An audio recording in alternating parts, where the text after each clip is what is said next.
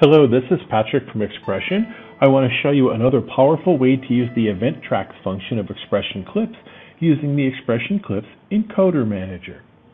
So I'm in INcoder Manager, and we've gone through this before, but there's a couple of new features I want you to see here. Um, first off, I'm going to go ahead and I'm in processors. I'm going to add a new processor, and I'm going to call this one interstitial. Yes, I know, I probably spelled that wrong.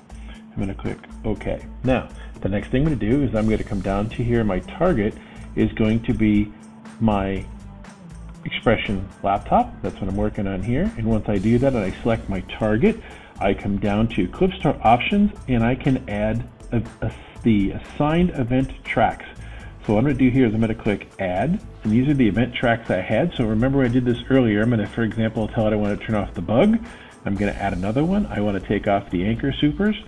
Now, what this means is when I use this particular process called interstitial, it will automatically put these two event tracks on any clip that it does on the import using this processor. So I'm going to click OK here. Now I'm going to come over to Sources, and I'm going to show you another cool cheat here. Um, I'm going to come up here to News, and I'm going to click a new button here called Duplicate. And when I do that, it says Duplicate Selected Source. Are you sure? Yes.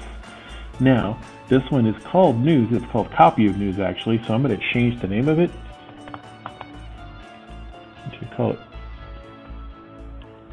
Interstitial FS for full screens.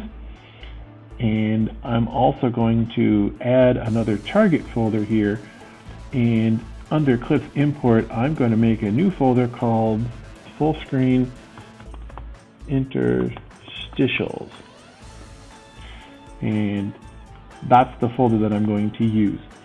And I'm going to click OK. Now that updates everything that's over here. And I'm going to also change its processor that it's going to use here in just a second. The processor that I'm currently using is XPS 15. So I'm going to choose interstitial and click OK. But before I do that, I'm actually going to come down here and that's the import file, file that I put it to, but these are all the processes. I just like to make sure that I got everything all the way through here. So my input source is that it, that full screen interstitials. I'm going to click OK. So now here's what I'm going to do. I'm going to open up my exports folder because I have a file here I want to use in my imports folder.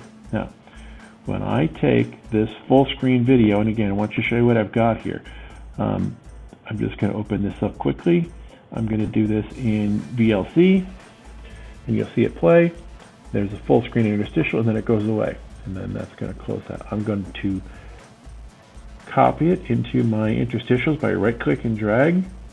And I'm going to copy it here. Now I want you to notice, I see my task happening here. It happened that quickly. Over here on my XPression engine, which you'll notice I still have my lower third anchor super and I have my lower third bug in the right corner.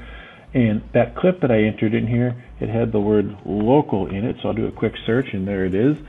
Full screen local news cover up. So I'm going to go quickly and edit that in which you'll see in my event tracks. I have anchor super off and bug off and you can see where they're staggered here. And yep, when I took that in and put that on my clip server channel and I click play, watch what happens. That plays the clip and the live bug in the lower third are gone. So what this means is when I'm working in that INcoder manager,